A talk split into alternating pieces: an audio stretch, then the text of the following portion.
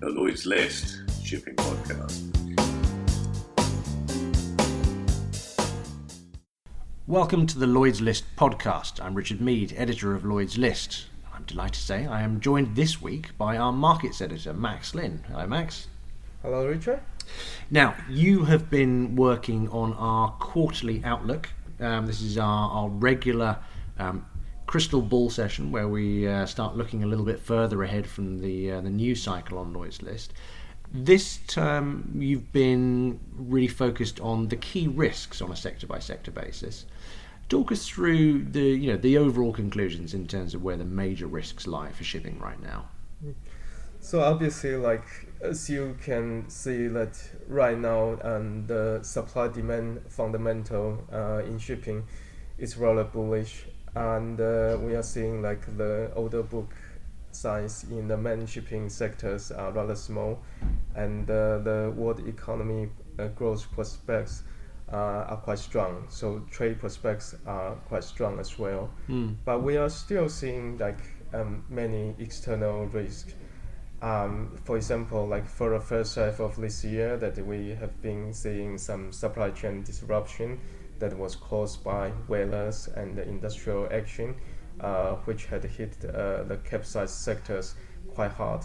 So I think obviously that's one factor. Uh, I think the market should be keep watching out for. And uh, the other part of thing, obviously, it would be uh, related to uh, sanction and trade wars, and people are carefully assessing uh, Washington's uh, policy stance, which has been changing very rapidly. Well, I think that's the thing. I mean, we, we, we obviously analyze you know the markets on a fairly sort of micro basis, and we've been going through on a sector by sector in your in your outlooks, and you know there's there's there's things that are specific to each of these sectors, but I think the common thread reading your material over the last few days has been the fact that this is this is external factors that we're looking at in terms of risk. You know, the actual uh, sort of demand uh, side, you know, has been fairly fairly good. You know, supply has been kept in check. Uh, the fundamentals aren't, aren't aren't terrible for shipping. Quite quite the opposite. You know, we're looking at you know nascent recovery here. There's there's there's optimism. There's there's real positive sentiment out there, but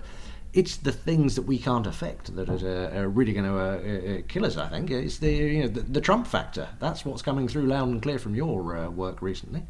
Yeah, I think it's just it's, it's just because they are so uh, unpredictable, and uh, you are just not able to model uh, Trump's policy stance in any.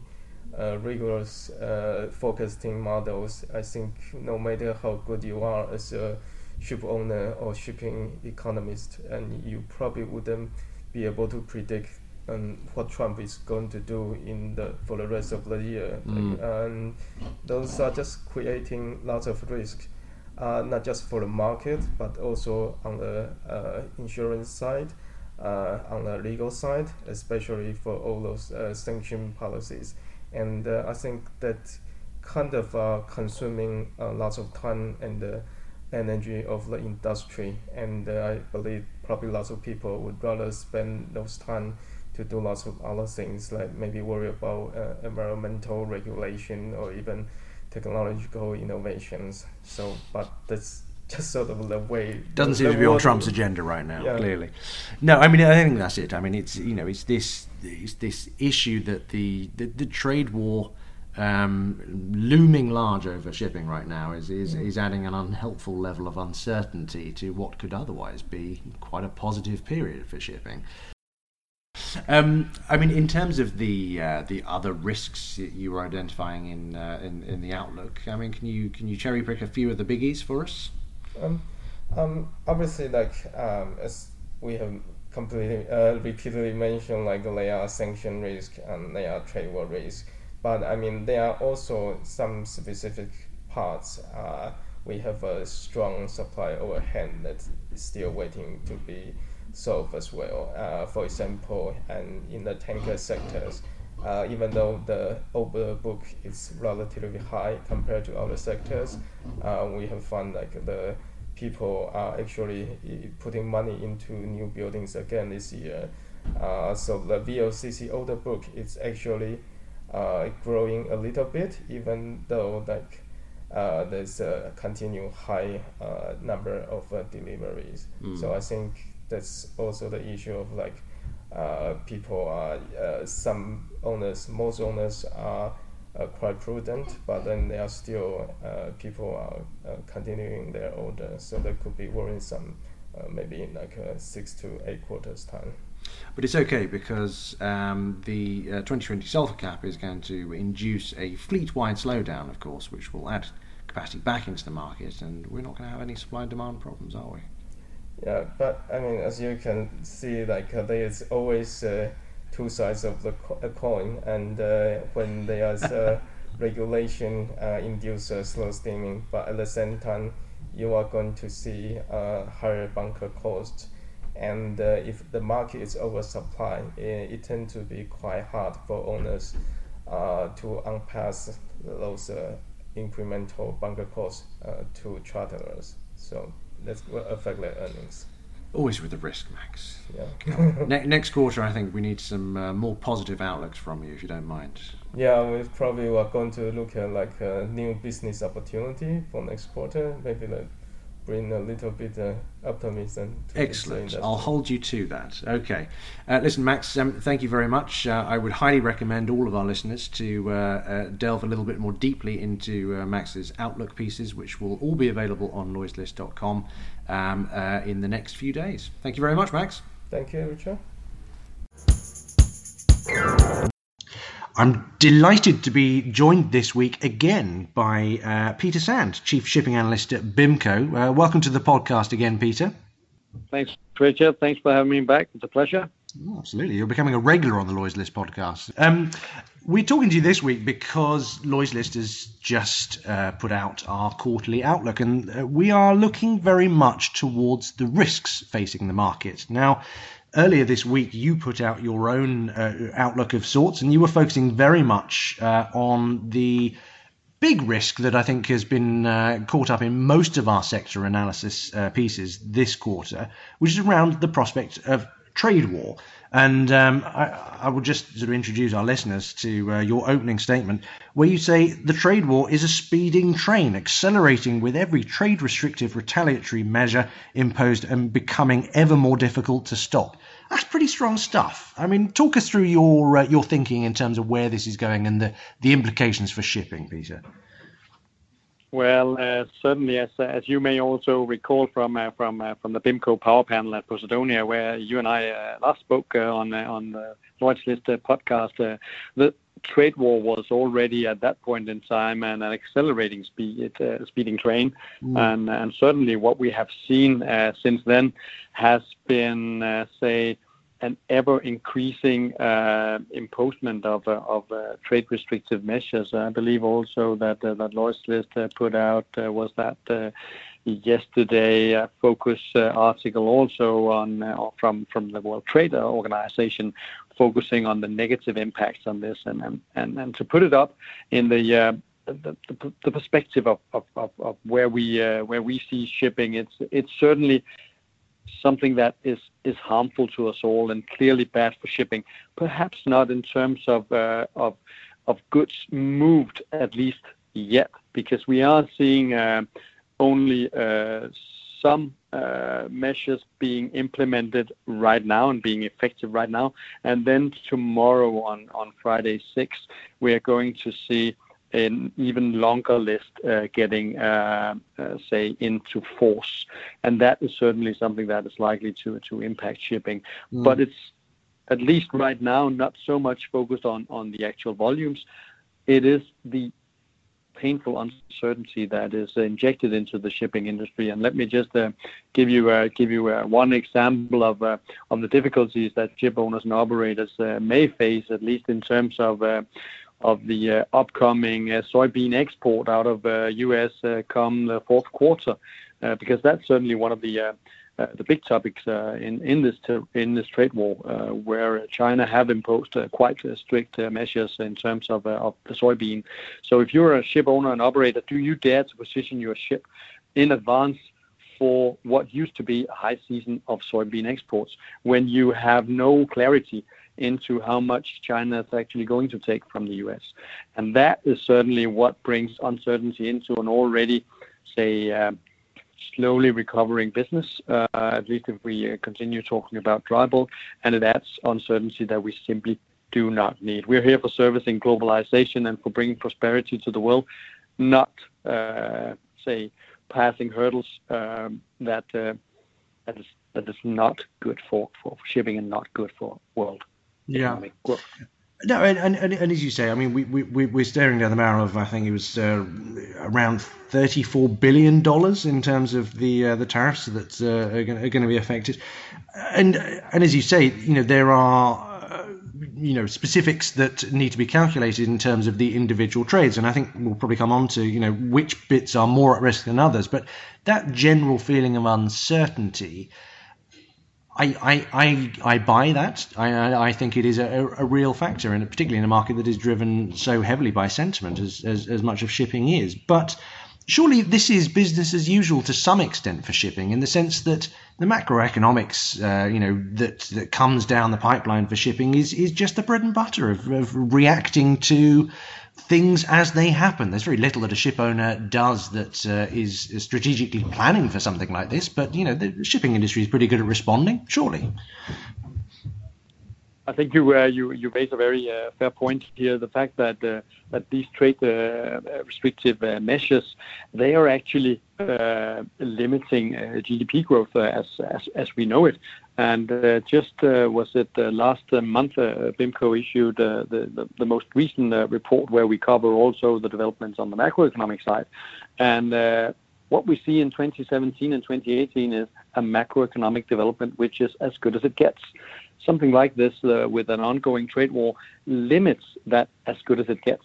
So it, in overall terms, it means that demand for shipping is, is, is coming down. When global GDP growth is coming down, the demand for shipping, which uh, feeds on globalization, is coming down too. So, uh, so what we uh, say many times have, have now called a, a new normal, where a lower level of demand is likely to be seen in, in, in the coming years. This is just say putting a little bit of bittersweetness into that uh, with uh, with that lower level coming uh, on top of us mm. earlier than perhaps expected. Okay, so let, us look at some of the specific markets because I mean part of the, the Lloyd's List outlook is that we've been focusing on sector by sector, and obviously it, it differs depending on where you're looking, where the risks actually lie. I mean, I think dry bulk shipping is the obvious place to start. We've already seen some, I guess, affected by the uh, the steel and aluminium tariffs. But I mean, more more risk to come for dry bulk. Do you think the, the real risk is dry bulk, or do you think it's other sectors that are going to be more affected? Uh, on uh, on uh, on the dry bulk, we will have the most, uh, say, accurate indications uh, of uh, the potential impact of of the the trade war come fourth quarter, where the the seasonality is for for exports of soybeans out of U.S. Gulf. Because right now we are seeing the season booming in in South America. Mm. Uh, we have the numbers out for Brazilian exports uh, in in May and in June uh, already. Uh, and those numbers are positive, but they are not as strong as uh, one could hope for in in the sense that are Brazil uh, completely going to take over the market from the U.S. agricultural industry or the agricultural sector. And we must say that that we have seen a record level in in May, up to uh, 12.4 million uh, tons being uh, being uh, shipped by sea. Uh, and in June, uh, the number was 10.4, again higher than the same month of last year, but by far not near getting into to to say a significant substitution of the 32 million tons that China imported from U.S. of soybeans in 2017. So it's that picture that at least I think is uh, quite exciting to, uh, to, to to follow right now as it, it uh, as as the paint dries. Uh, how much are we actually going to see China being in need of U.S. Uh, soybeans, and is there actually a a substitute for soybean? I mean, soybean is the, uh, the protein-rich ingredient that that, that, that they put into to to pigs and, and, and chickens and, and the whole feedstock. Um, so, so are they going to see those pigs uh, grow at a uh, slower pace? Are they going to uh, to, to see, say, um, a different kind of of, of ingredient delivering that that protein. Um, that is going to be, uh, say, one of the things to, to watch out for and look deeper into as uh, in the coming month. Mm, okay. There's also been a bit of uh, um, discussion recently amongst the, uh, the, the, the analysts on on the uh, oil and gas side. I mean, it's not the obvious um, sort of uh, fallout from uh, these tariffs, but I mean, you know, where, where do you see, you know, particularly after the OPEC meeting we've we've seen recently, where are the big risks in terms of energy shipping at the moment, as far as you're concerned? It's actually I think it's a it's a little bit interesting. Uh, it's not uh, very interesting to see crude oil uh, and uh, oil products and some chemicals and also gas products at least being proposed uh, from uh, from from China to to be to be potentially tariffs in in in the next round of the escalating trade war.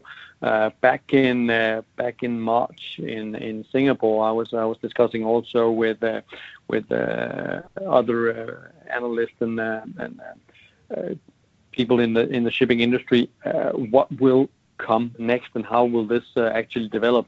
And in all fairness, I pointed out that that that the oil sector is likely to get into the battlefield at some point in time, uh, simply due to the fact that China takes a huge part, at least, of the crude oil that uh, that the U.S. is, is exporting. China was responsible uh, for uh, almost a quarter of uh, U.S. seaborne exports in terms of volumes back in 2017.